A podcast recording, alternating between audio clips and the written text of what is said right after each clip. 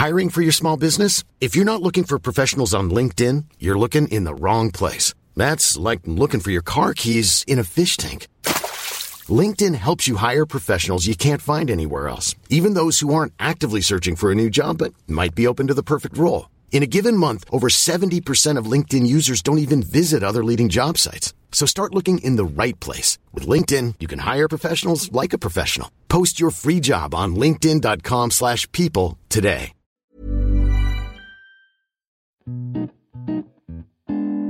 Hey everyone, welcome back to Alpha Chatterbox, the long-form business and economics podcast of the Financial Times.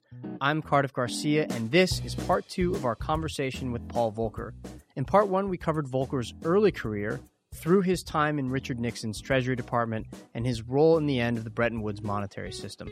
In part two, we're going to start with Volcker's appointment to be the president of the Federal Reserve Bank of New York in the mid 1970s, his famous tenure as chair of the Fed in the 1980s, and what he's been doing and thinking lately. And yes, that includes his thoughts on the current financial system and monetary policy. Here it is. So you're you're at this role uh, at Treasury until 1975, and here's where I want to ask you a bit about Arthur Burns. Burns replaced at the Fed a personal hero of yours, uh, William McChesney Martin. Right, he had been Burns had been a counselor, uh, an economic counselor to Nixon himself. He was against gold convertibility being suspended uh, during the time that you were there at Treasury. And he also made a famous statement about monetary policy, which was that monetary policy is made in Washington, not in Paris. And you were a little bit disheartened by that because you thought that international concerns should be taken into account. Well, how, how would you how would you define your relationship with uh, well, Arthur Burns? uh, was a famous professor of economics, and he was, of course, my elder. Uh, and I respected his his economics and his. He was a particular. He was a specialist in business conditions and, and uh, economic cycles. That was his specialty, and I gave him a lot of weight in that area. But In he- that area. yes, he, financial markets were not his thing. He thought they were. He thought everything was, but uh, you know, he was totally unrealistic in thinking that we could negotiate a big exchange rate change and sustain gold at the middle of the system and so forth. It was just, to me, it just was not sensible.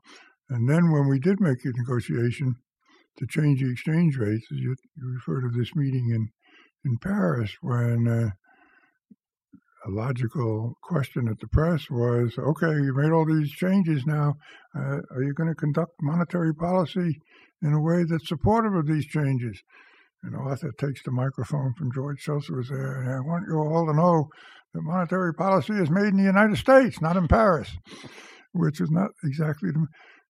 I, I, I had to argue.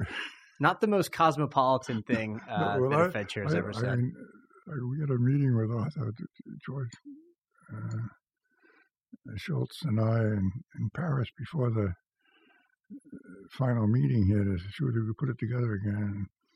Arthur said, "Yes, we got to put it together again. We got to return to fixed rates. We got to do it." I said, "Arthur, if we're going to put it together again, first thing you got to do is get on a plane, go back to Washington, and tighten money because there's no way you can hold this together with the monetary policy we now have." He was not ready, of course, to do that.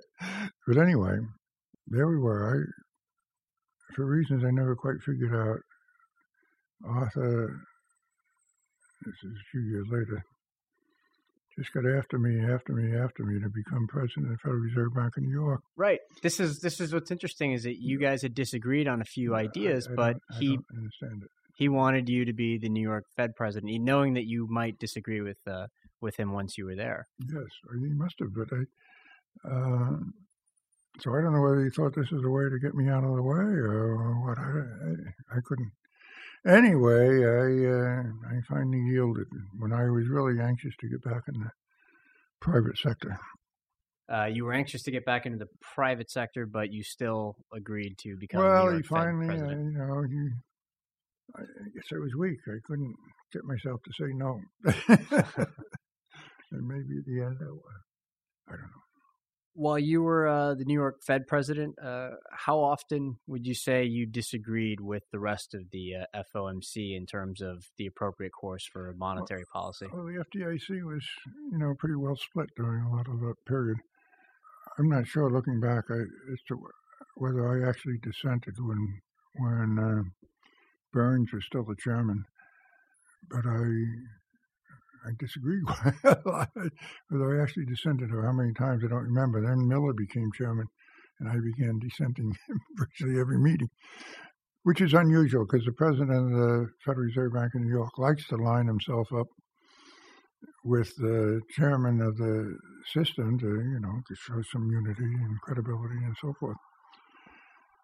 But uh, there was a kind of a split on the committee, and a lot of the banks were more in favor of tightening than the reserve board members were.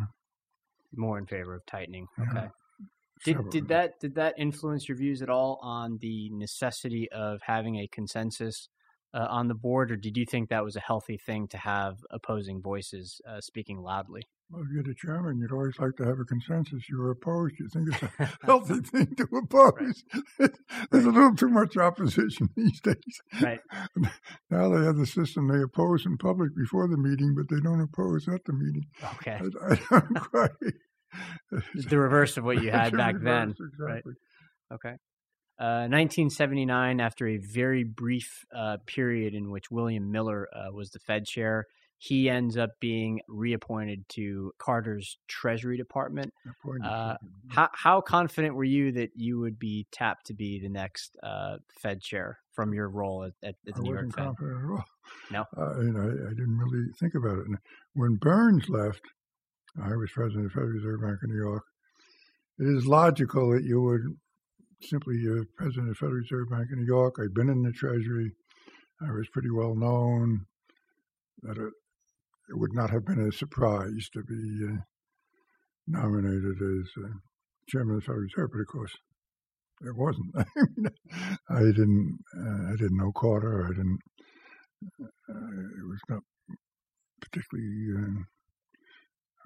Uh, oh, I guess Blumenthal was Secretary of the Treasury. I mean, I, had no great expectation, but it would not have been a surprise when uh, the second thing came up when Miller was made Secretary of the Treasury. It was done rather suddenly. Nobody was expecting that, and there was suddenly an opening in the Federal Reserve that nobody Had expected. nobody had expected. Nobody knew anything about it. I didn't have any particular expectation. It was just, it was a matter of just a few days. So I didn't have, I did not have, I was, I was surprised when I got a telephone call. So you start at the at the Fed. Um, did you know that immediately because you were new there that you wanted to move as quickly as possible to tighten policy uh, at a pace that had outstripped what had happened there before? Uh, and how hard was it to convince uh, the rest of the FOMC to go along with you? Well, I forget my timing a little bit here. There had been a change in the discount rate either immediately after I became chairman or a few days before I became chairman. And then I didn't think it was enough, so we had another change. Well, I guess in late August or early September, I don't remember. But I, I thought this, you know, two big discount rate changes within the space of a month or so. I thought this began making an impression on the market. Didn't make any impression on the market at all because the discount rate is just a board of governors vote, and it was four to three. And that hadn't worried me maybe as much as it should because I knew I had four votes. We could have gone out and raced it again two weeks later, and they'd still have four votes. Uh, but the market said, okay, it's four to three. That's the last change we'll see. It's gotten too close, too controversial. There won't be any more. So this is really what stimulated me is that we've got to do something to get more unity here and get a tougher policy approach. So that was the beginning of changing the way we were going about policy, which did command unanimity for a variety of reasons. It was not unlike what some of the presidents in prior years had been advocating. Some of them forgot about it, they were probably different, but it was a version of what some of them had been advocated. And I, I guess inflation kept getting worse, and I guess the uh, they didn't. Well, we did we did have a discount rate change at the same time, but I think they were convinced that with the change in approach, they ought to give it a chance. So we had unanimity, and it was important to have unanimity. Your monetary policy approach throughout your years as Fed chair is pretty well known by now that uh, you had to get aggressive to bring down inflation, uh, and you did.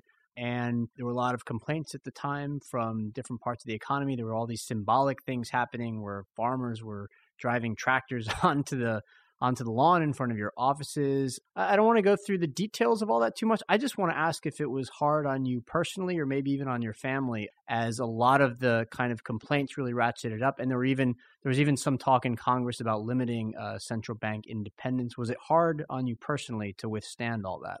Well, there was one congressional, former congressional friend that got up every session of Congress and asked for my impeachment every day. And asked for years. your impeachment.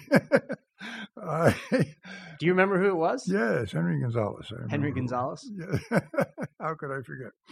Anyway, look, I'm getting to be an old man. This all happened, what, 30, 40 years ago. And I'll tell you what my my sense of what it was. Well, first of all, there was a lot of concern in the country about inflation and the poor performance of the country. Carter got voted out of office basically because of all this concern. He'd gone up on the mountain and fired as Secretary of the Treasury and others. Malaise was the magic word. And people were unhappy. It's not quite as unhappy as they are now, but there was some of that same feeling that stagflation had us by the throat. And so people were ready for some change. So this very tough policy and eventually a big recession there was a feeling, I hold to this day, there was kind of a feeling, look, we're in a very unhappy situation. The Federal Reserve is trying to do something about it. And we use some things, you know, that they could understand. We're going to tighten down on the money supply. Milton Friedman had made that up. he, Milton Friedman was not my favorite, but he made this, you know, the slogan for all the right policies. So the kind of mass of opinion may not have been highly favorable, but it wasn't out for attack. Now, people that got hit, the farmers, you know, somebody can drum them up and get their tractors out there. And the interesting one was the home builders. The home builders are always the ones that are stuck in this kind of tight money situation. And I was very fortunate in having the leadership of the home builders were quite constructive. I mean, they kind of understood what was happening, and they'd come in and see me, and we'd have a conversation. Farmers would come in and see me, and we'd make some little change to show them we were sympathetic with what they were doing. And farm leaders never led a big. Uh, you may have put the tractors around once, but and there were community groups that surround us once in a while. But the home builders got caught on this. Uh, thing is sending me two by fours. We don't need two by fours anymore. We'll saw them up and send them into the Federal Reserve. But it was kind of you're, you're, you're, smiling, but it was kind of a joke on their part. I mean, it was showing that they were doing something, but it wasn't really. So, you know, some of them said, "Tighten money, get rid of inflation." Right. but what I remember there, which I think was meaningful to me anyway. Uh, home builders asked me to go out and address their convention in Las Vegas in the middle of all this. And I said, okay.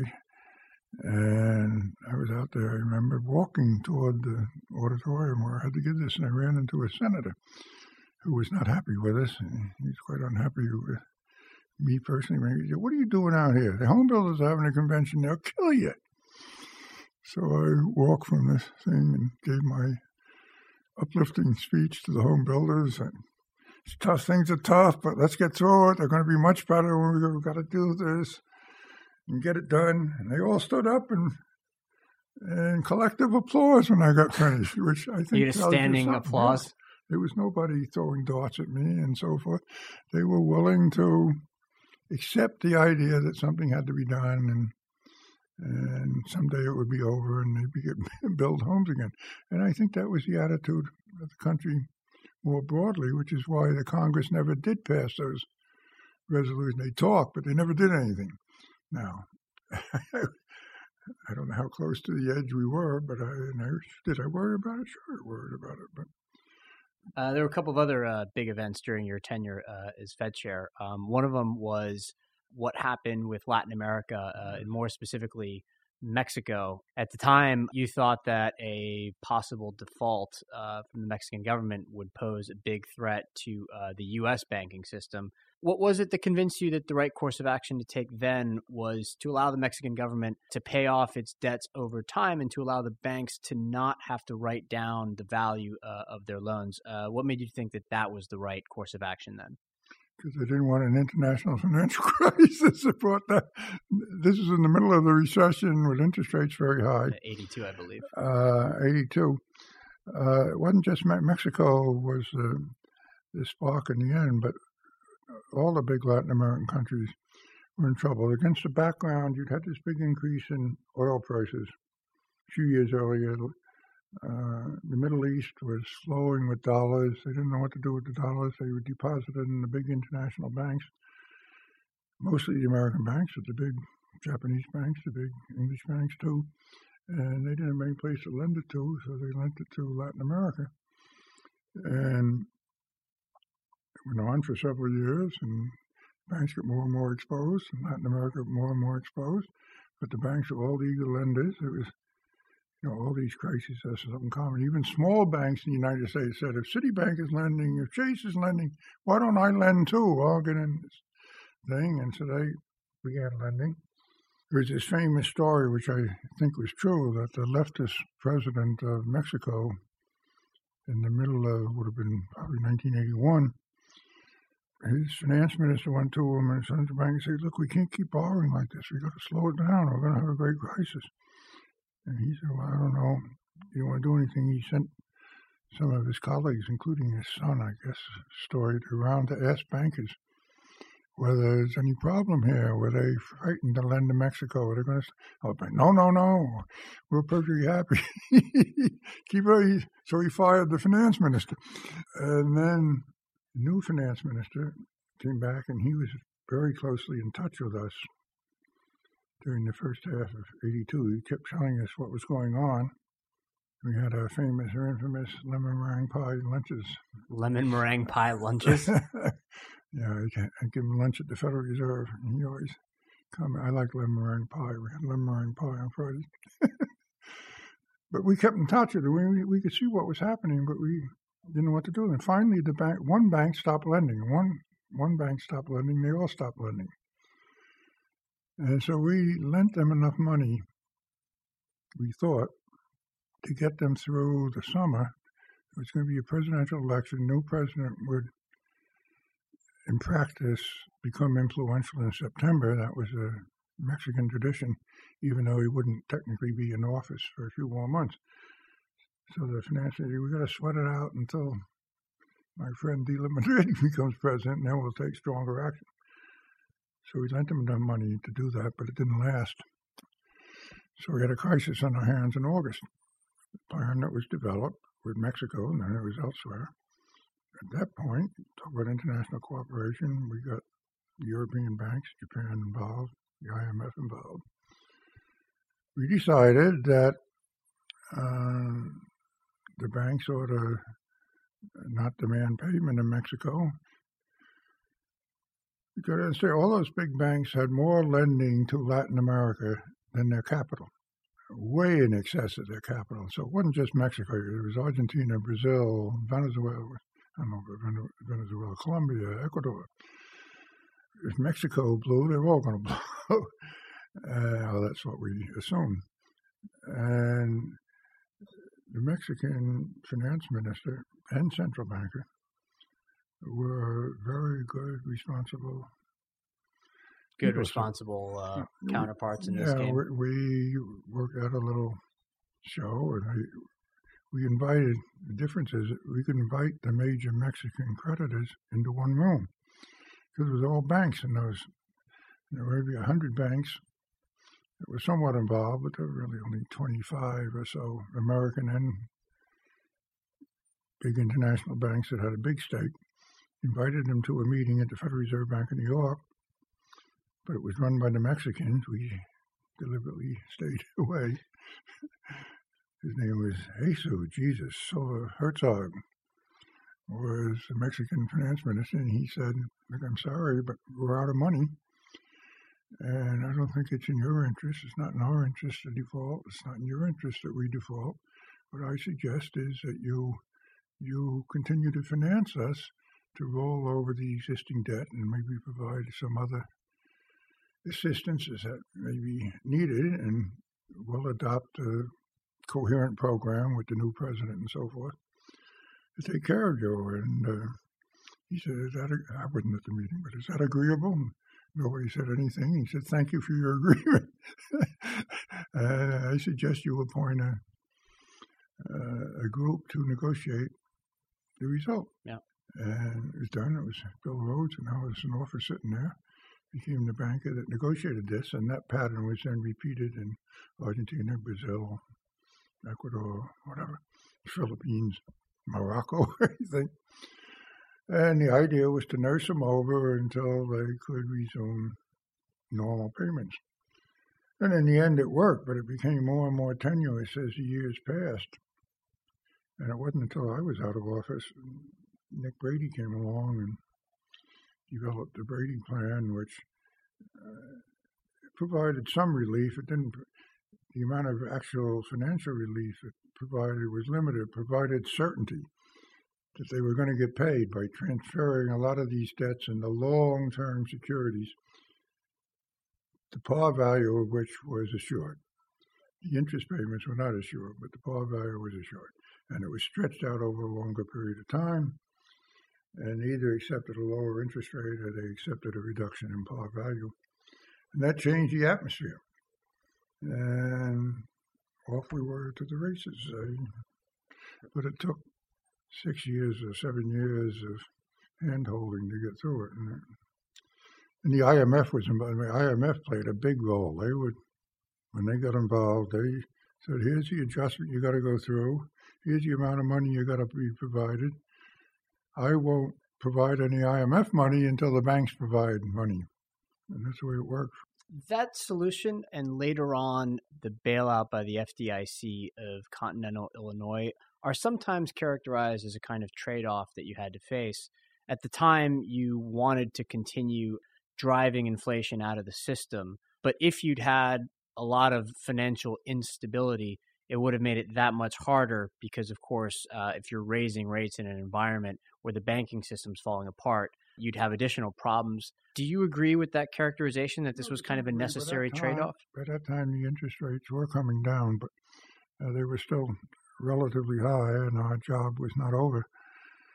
What sent Continental off the tracks is they were much too aggressive lenders, and they had much too little capital, and there was they refused to. Today, the regulators, including me, would have been more aggressive, but in those days, it was a question of what authority you had. And I wasn't aggressive enough for the regular. Uh, Continental was not even a Federal Reserve Bank, but they refused to raise capital. They refused to tighten up, and they got caught in this bankruptcy of this bank in Texas, Oklahoma, I guess, Penn Square, I guess it's called, mm-hmm. which is making these huge oil loans. It was a small bank, and then it would park the loans, most importantly with Continental Illinois, but also with First Security, whatever it was called, in Washington, Chase Manhattan Bank in New York. They were sprinkling bad oil loans all around the banking system. And Continental Illinois finally had a run. And we decided for better or worse, that we tried to get the banks to save them without the FDIC having to, in effect, take it over. The banks wouldn't do it, at least enough of them wouldn't do it to make it feasible. So we finally stepped in and guaranteed its liquidity, and the FDIC guaranteed its deposits, and government, in fact, took over the bank. One of the, the phrases that we heard a lot of after the more recent round of uh, bank bailouts was moral hazard. Did that come up uh, as you were discussing what to do about continental Illinois? Yes, but I uh, probably was not. We thought it was bad enough that the bank did. Uh, I don't know if it was a mistake or not, but uh, unlike today, these banks had very few securities outside the banking system. The holding company didn't have many securities outside the banking system. Continental had a few. It wasn't very much, but they, the way the rescue was done, the bondholders got saved. And a lot of people would have said, and it would have been done differently, it would have been better if those bondholders had lost. Now, actually, the way it worked out is Continental itself had paid off most of the bondholders when they had enough money to, to pay. They they were paying off bondholders. We would have been better off, as the Treasury claimed at the time, if the bondholders had taken a loss. Would have made the point more clearly. Depositors didn't take a loss, but the bondholders took a loss. But in fact, they didn't. So, you know, there's a complaint that we rescued too effectively. but who knows what would have happened if uh, they had most of their deposits uninsured. This is a big bank with big business deposits. This wasn't saving the. Yeah, they were above a hundred thousand. Yeah, the small the depositors would have been saved anyway, but the and their depositors included a lot of other banks, which were this. So they were a big so-called correspondent bank where smaller banks kept their their reserves for Continental Illinois. So we did stabilize the situation. The bond, the stockholders lost.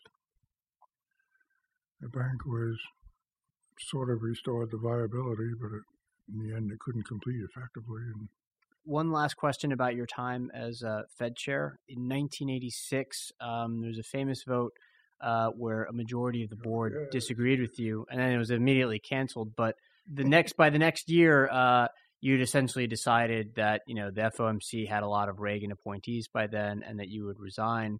Uh, I guess I'm wondering if, under different circumstances, would you have wanted to have kept doing the job, or were you done by then? I said this. You can go back and read the congressional testimony. When I got reappointed, I said I didn't want to serve the full term. I think I put it more politely. I do not feel bound to. This is a pact I made with my wife. Oh, really? she didn't like that I went down there in the first place, and she liked it even less when, when you were reappointed. When I was going to be reappointed, and she said I ought to resign then. So I said, "Look, I, I don't feel right leaving. If he wants to reappoint me, and I don't feel right about saying no right in the middle of all this, but I promise you, I'll resign at a reasonable opportunity. Okay. When they had this little revolt, which was a little power, I don't want to get into all that. But, you don't want to get into it. Uh, that little vote, we spoiled my plan to resign because how could I, in effect, force their resignation? and I up and resign. it didn't make sense.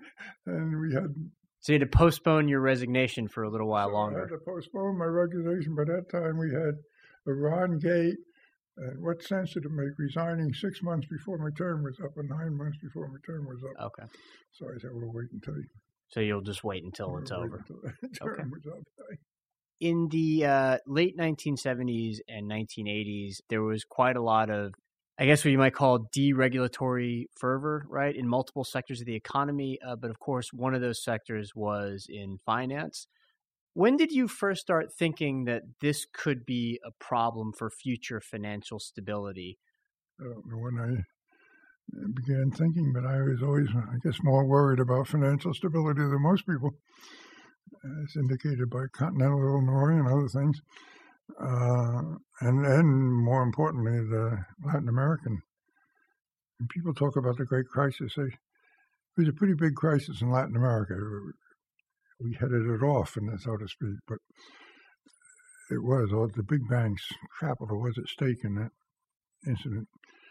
The market's much more complicated and complex now, but uh, we had continuing dialogue with the Treasury then. The Treasury kept wanting to liberalize, liberalize, liberalize and they wanted to get rid of Glass-Steagall. And I'm not sure they wanted to, were willing to take on Glass-Steagall head on, but they wanted to. And we had we kept negotiating with each other what what the Federal Reserve would accept and what the Federal Reserve wouldn't accept.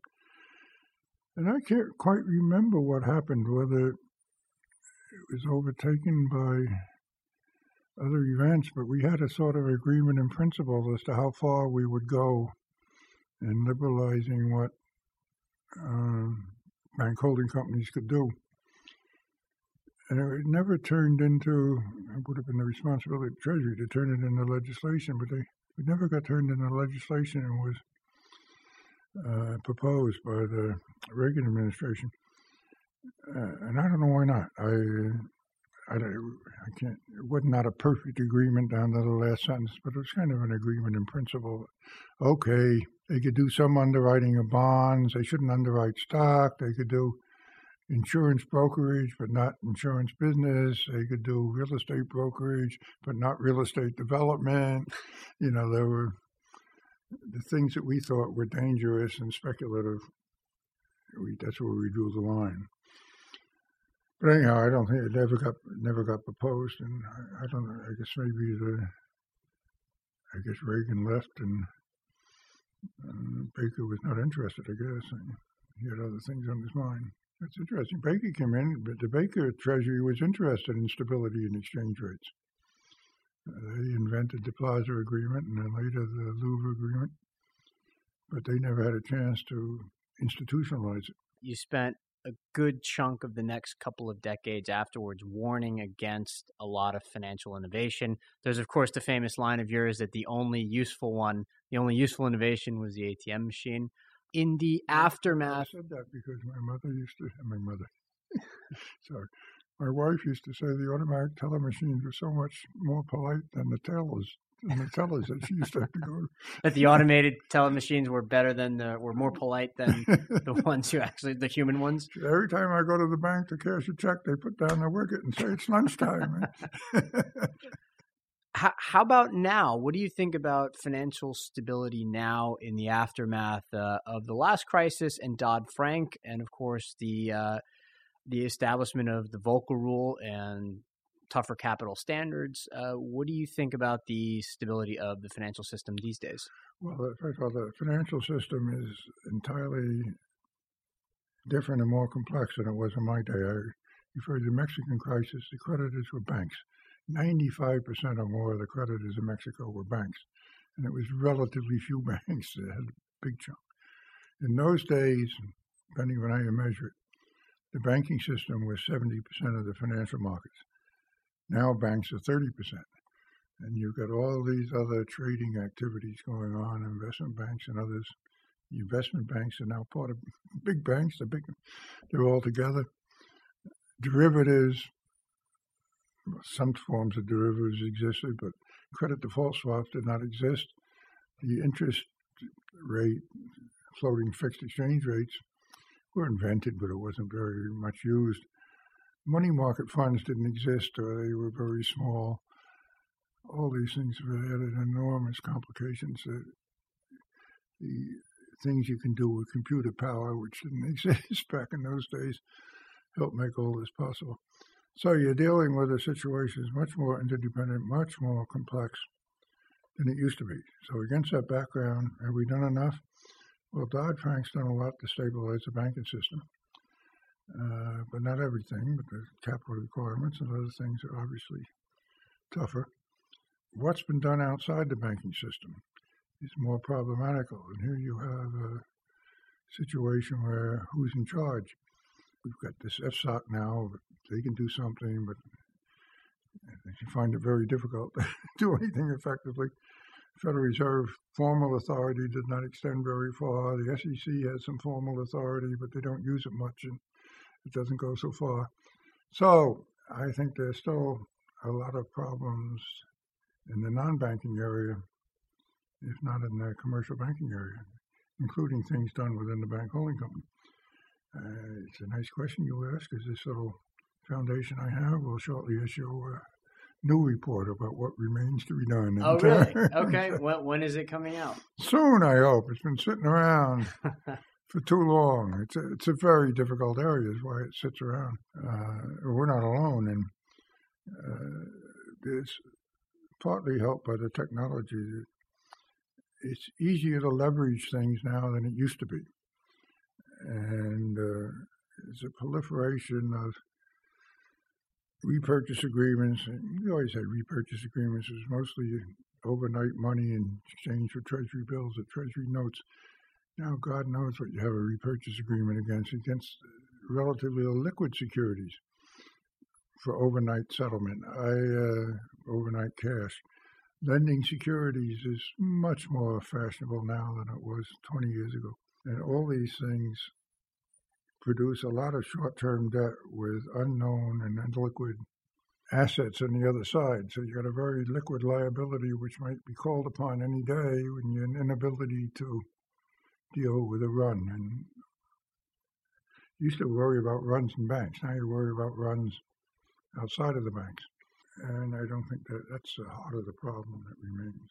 This is, uh, I guess, a question about a, a more niche or smaller part of the financial sector, but the Volcker rule came out a little more complicated than you'd hoped. But a lot of the proprietary trading desks uh, have been closed down. Are you generally happy with uh, the impact well, that it's I had? think It, I think it's had its its basic effect.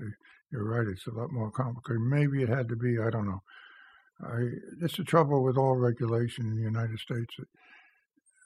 We got all these lawyers and bankers and regulators to some extent that want every conceivable possibility nailed down in particular language in the regulation uh, or the law, and not much reliance upon judgment or authority of the supervisor. And I would have thought, in particularly in this area, bankers know what a proprietary trade is.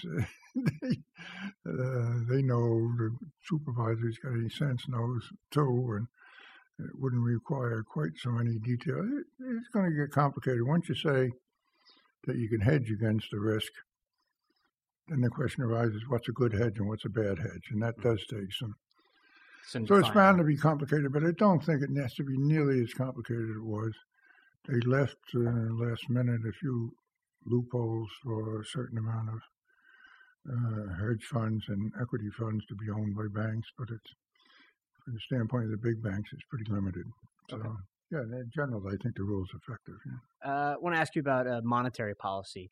Uh, you wrote in. I don't know anything about monetary policy. That's not true. Uh, you, you wrote something interesting in 2013. You said that the dual mandate of the Fed, so its mandate to pursue both full employment and price stability, was, and this is a quote, operationally confusing and ultimately illusory. And then you go on and you write, the basic responsibility of a central bank is to maintain reasonable price stability and by extension to concern itself with the stability of financial markets generally. Uh, it, it kind of sounds like nothing to add to those. but it sounds like you think that uh, the full employment part of uh, the Fed's mandate um, is not helpful. Is that right?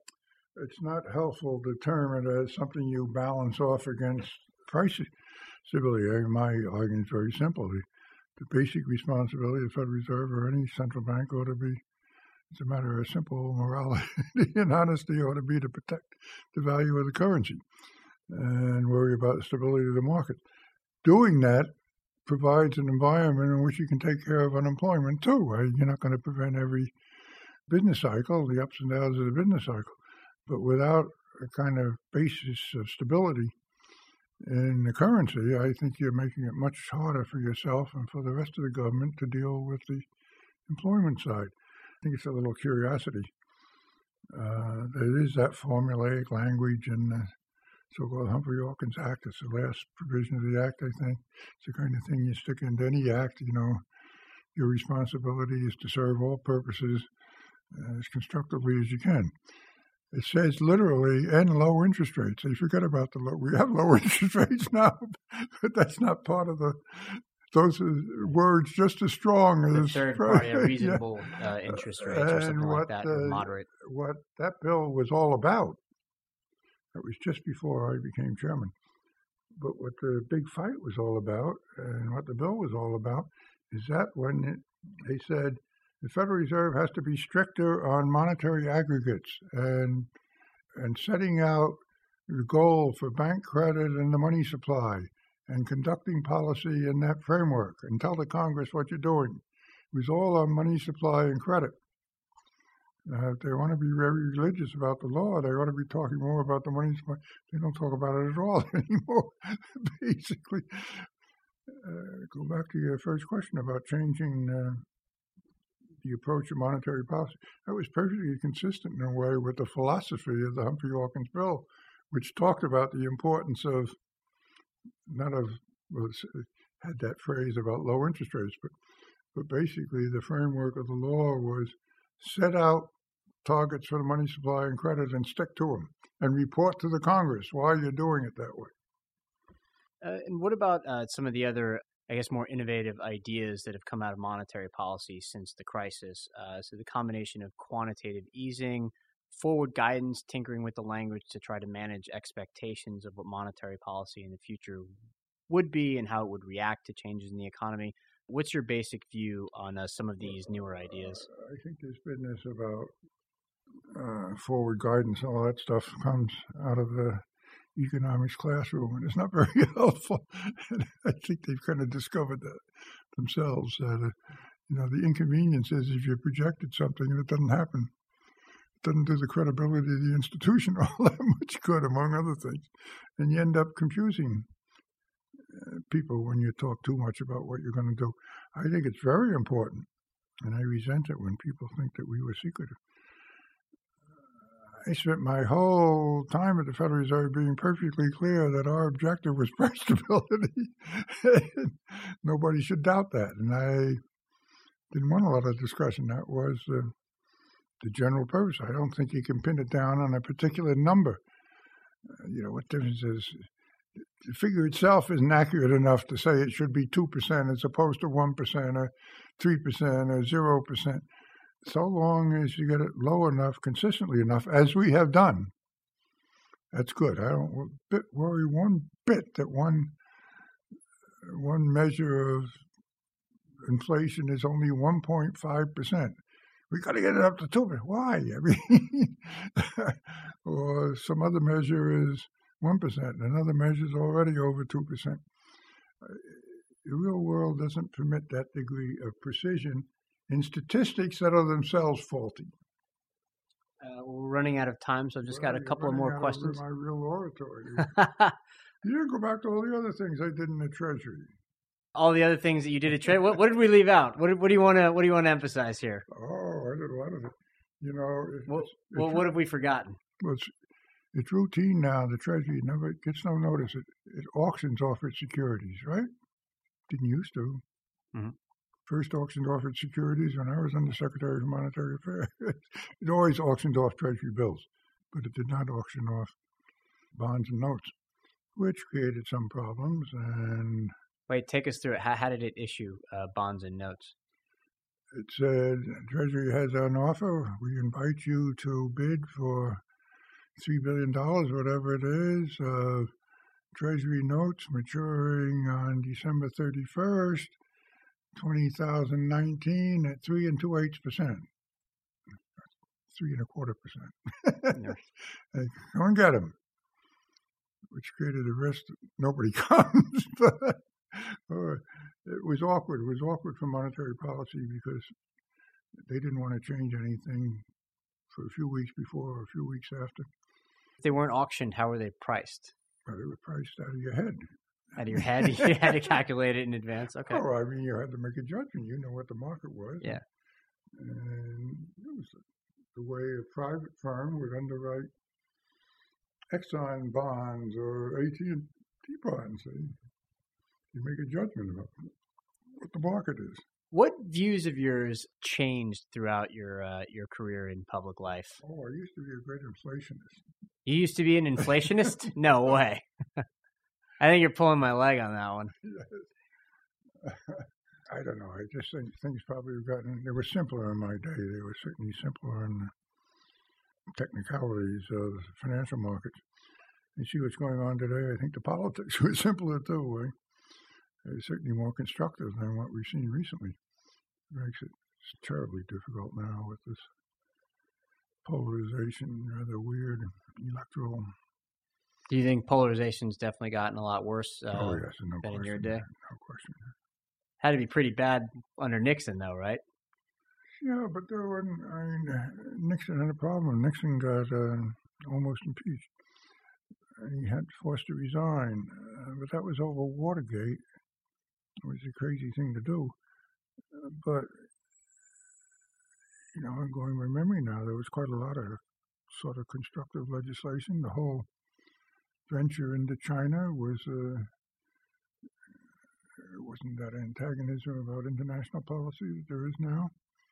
Nixon, that there was less antagonism about yeah, international I, policy I, I back don't then. remember now the Democrats didn't rise in wrath and said you're crazy going to China, you're destroying America, and so forth. Uh, the Vietnam War was a miserable thing, but it was kind of a bi- bipartisan misery. misery.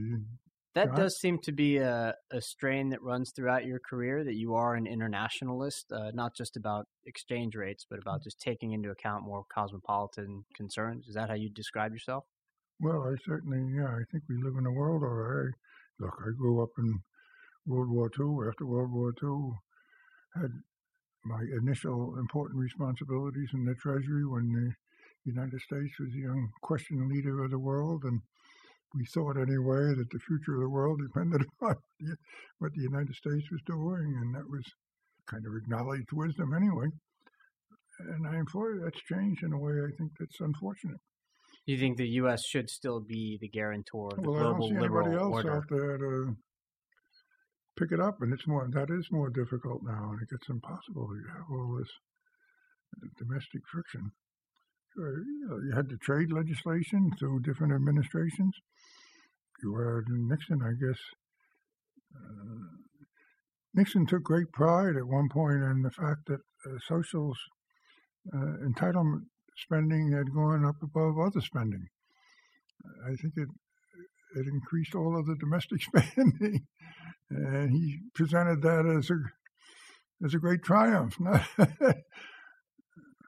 have that anymore if that was if there was one thing you could fix about the domestic U.S. economy, would it be uh, the deficit? Would that be the first thing, or would it be well, something else? I think the deficit's a, a big problem in the long run. It's not the problem for the moment. Okay. Look, the tax system certainly is broken, and that needs to be fixed. I would think maybe you could get agreement on it. You should be able to get agreement on it. I don't see that you can, given the present state of antagonism, but you got to change the corporate tax system. Not precisely the way that business wants it changed, in my opinion, but in a way that they ought to like. You got to the income tax system. It's got too many loopholes and all the rest. Is that why you favor a consumption tax? Mm, yeah, well, part of the game. I, I, didn't know you knew that, but that's right. I, if I had my druthers, but I was about to say I think it's too radical. I, I would do a consumption tax. I keep income tax for very rich people, but I would have some kind of a consumption tax, yes. I think it's a more efficient and in the end, more equitable kind of tax. The Republicans don't like it because they think it raises too much money, and Democrats don't like it because they think it hurts the poor people. So that's why we never, we're the only country in the world that doesn't do it. Mm-hmm. Any any regrets in your career? Oh God, I probably regret that I'm sitting here talking to you right now. I hope not. Uh, yeah, I'm sure there are some, but I don't. None come to mind. No, there. You know, obviously, they, through some mistakes, we had that whole business of credit controls that credit controls. I, I didn't like back in. Gee, good. You don't even think about them.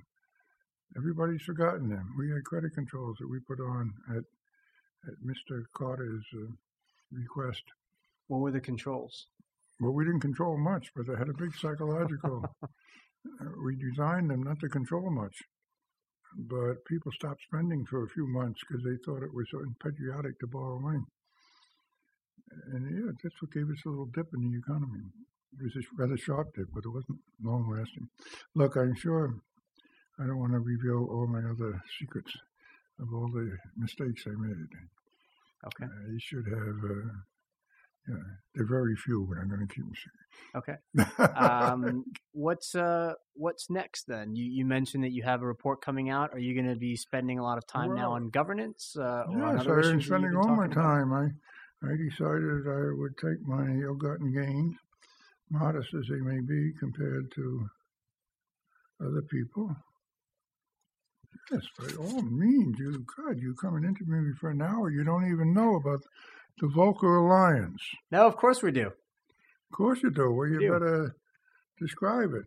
Uh, what, what do you I What think, do you wish for the Volcker Alliance? Well, I think not enough attention is paid to straightforward problems of public management. Public administration is even a bad word. That's part of the reason why we're in such a mess and the lack of confidence in government. Government makes too many ordinary mistakes. I mean, what are we doing with uh, the latest is Flint. get the local government, the state government, and the federal government all screwing it up I, together I, for something that you know doesn't take genius to solve or anticipate. But go back and uh, this is bipartisan. Go back to Katrina. Republicans screwed up the administration of the federal emergency management thing. Uh, what happened with the oil spill? We got an agency that's supposed to be looking out for those kinds of things. Where were they? They were they were asleep. Uh, what about the introduction of Obamacare, which was technically screwed up? Whatever you think about Obamacare, it was not efficiently administered. We put a we published a, one of our member group a, a report on I think 42 big administrative screw ups since the year 2000. And some of them aren't very big, but they get a lot of attention too. What are we doing with Secret Service men running into the White House lawn or visiting prostitutes in oh. Bogota and stuff? I mean, where's the discipline here with it? Great God, Secret Service. But my motto, eh, you know, universities has not been a popular subject. Uh, strong university, Kennedy School, Princeton, Berkeley, California, all have University of Southern California, all have schools, or it used to be called public administration, but they it doesn't have status that it should have. They you know, want to talk about war and peace or poverty or something. It's not sexy enough, in other words. That's right. It's not. But my motto I picked up from Thomas Jefferson, which is I attempt to repair. It's a lovely quotation. Vision. We've got lots of vision. I used to have lots of vision in this country. Vision without execution is hallucination. Vision without execution is hallucination. Thomas Jefferson. No, no. Thomas Edison. Thomas Edison. Yeah, the great yeah. inventor, the great visionary. But he knew that execution was the key to success. And I think, afraid we've forgotten that. Eh? what do you do when, you know, 20% of the people, only, only 20% of the people, according to survey after survey, have any confidence that the government will do the right thing most of the time.